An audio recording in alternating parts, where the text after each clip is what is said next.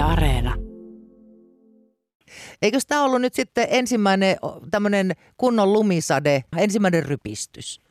No, joo, kyllä tämä tälle syksylle oli ensimmäinen sellainen vähän reilumpi lumisade, että yksi auraushan siellä oli tehty jo aikaisemmin, mutta nyt tuli pikkasen reilummin niin kuin, siinä aurausta ajatellen. Mm. Miten nyt viimeisen vuorokauden aikana, milloin teillä lähti aurat liikenteeseen? No ensimmäisen kerran me lähdettiin jo toissa yönä. Siellä oli ensimmäiset toimenpiteet tapahtu silloin. Sitten eilen päiväsaikana pitkin päivää harrastettiin pienempää auraustoimintaa ja nyt viime yönä lähdettiin sitten kahden aikaa, kun sade oli lakannut, niin tekee sitä lopullista putsausta, että nyt lähdettiin sitten täydellä miehityksellä. Kaikki lähti nyt sitten, ketä tähän ryhmään kuuluu, niin viime yönä kahden aikaa ja nyt pikkuhiljaa alkaa auraustoiminta ole loppu. Joo, mä huomasin tuossa, että vaikka lumisade oli loppunut, niin tuossa varhaisena aamuna, kun tulin töihin, niin siellä isot aurat ja karhut kulki tuolla pitkin katuja. Ja kauanko tämä nyt tämä lumisateen aiheuttama työ tältä osin vielä kestää? Tähän kestää nyt vielä sen verran, että lumisade aiheuttaa tietysti sen jälkeen, kun auraustoiminta on loppu, niin tulee liukkauden torjunta siihen päälle, että kyllä tässä tämä päivä vielä menee tuonne kolmeen neljään asti iltapäivällä. Sen jälkeen tämä tilanne alkaa meidän puolesta ole ohittaa. Sä oot varmasti kurkistellut tuota säätiedotusta melko innokkaasti. Ei näy kauheasti lumisateita tässä lähipäivinä. Ei tässä lähipäivinä ole mitään tiedossa, että tämähän alkaa kylmenemään tämä keli tässä nyt pikkuhiljaa. Viimeksi kun katsoin, niin siellä lauantaille oli joku piensade, mutta voi olla, että se ei aiheuta toimenpiteitä, mutta on vielä nyt vähän, kun toi meri on auki, niin sellaista arvotuksellista, että ei sitä varmaksi voi sanoa tietenkään, että ei tule lunta. Et pitää varautua kaikkeen. Kyllä kaikkeen pitää varautua tässä lajissa.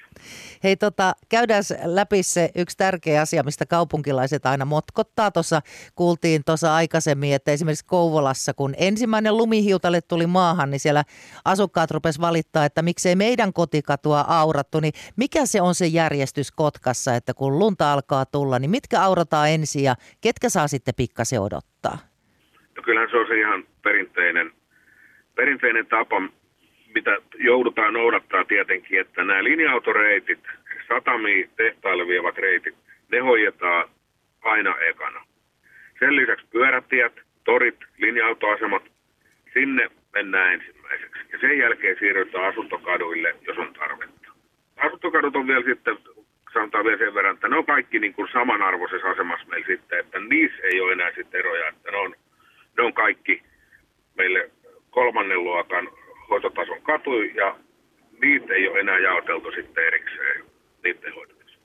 Vaikka tuota lunta ihan hirveästi tullut, niin joko teille kerkesi tulla valituksia eilisen päivän aikana? Ei ole valituksia tullut eilisestä päivästä. Ei se oli Yleensä valituksia ei tule jatkuvan sateen aikana. Sitten vasta kun se auraustoiminta alkaa ja alkaa tulee lumikönttiä portin pieleen, niin sitten, sitten vasta. Eilähän se oli kuitenkin osa tuli vetenä, että se kertymä ei ollut ihan älyttömän kova. Hei, mitkä alueet on semmoisia, jotka kuuluu noille tontin omistajille, eli ei ole teidän vastuulla? Tontin omistajille kuuluu portin pielet, eli jos ajatellaan tuollaista normaalia asuntokatua, niin se aurataan keskiviivasta eteenpäin se oletettu katualue, yleensä päällysteen reunaa ja siitä eteenpäin on sitten tontinomistajan vastuulla, vaikka ollaankin katualueella, eli niiden auravallien poistoa, se ei kuulu kaupungin järjestyssäännön mukaan kaupungille, vaan tontinomistajalle. Niin, monesti kun tuota kotikadulle tulee se aura, niin talojen omistajat on tosi kärttyisiä siitä, että se aura jättää semmoisen valtavan lumivallin siihen pihatielle ja sitten joutuu omistajat Lapion kanssa siellä. Onko siinä mitään mahdollisuutta, että se aura tekisi jonkun tempun, että niitä ei jäisi siihen valliksi ne, niitä lumia? No nyt täytyy yksi, yksilitteisesti sanoa, että ei ole. Aura on kuitenkin, se laitetaan kuormaan kun se aurataan tai koneella, niin siellä ei ole minkäänlaisia lumistoppareita, ei alaterässä eikä aurassa, vaan se jättää sen vallin aina väkisin. Ei pysty nostaa auraa ylös portin kohdalla jälki olisi aivan mahdoton, eikä siitä hommasta tulisi yhtään mitään. Et valitettavasti se valli tulee, sille ei mahda mitään. Näin, tämä tiedoksi kaikille kaikille tuota niille, jotka sitten joutuu huhkimaan sen lumivallin kanssa. Siinä pientä tämmöistä mukavaa puuhailua ja pientä kuntoilua. No sitten tota, kunnossapitomestari Kimmo Sved, missä kohtaa Kotkan kaupunkia loppuu se kaupungin vastuu noista kaduista ja teistä? Että joskus joku valittaa, että kaupunki ei ole hoitanut hommia, vaikka ne onkin sitten väylävirastoalueita. Tuo maastos on pienet, pienet merkinnät aina missä kohtaa on väyläviraston, missä kohtaa on kaupungin, kaupungin pätkät. Totta kai myönne tiedetään, mutta välttämättä kansalainen ei niitä pysty erottamaan, missä ne rajat kulkee. Se on ihan sama, jos vielä lähden esimerkiksi vaikka Pyhtäille tai no Hamina nyt on tutumpi juttu, mutta sanotaan vaikka Kouvolaan, niin en minäkään siellä tiedä, missä väylävirasto ja kaupungin rajat menee. Ne on aika hämärin ne rajat ja sen jälkeen, kun laitetaan vielä yksityis, tiet siihen sekaan, jotka ei kuulu kaupungille, niin si- ei sitten pysty hei sanomaan välittömästi, että kenen hoidossa tämä tie tai katuosuus on. Mm.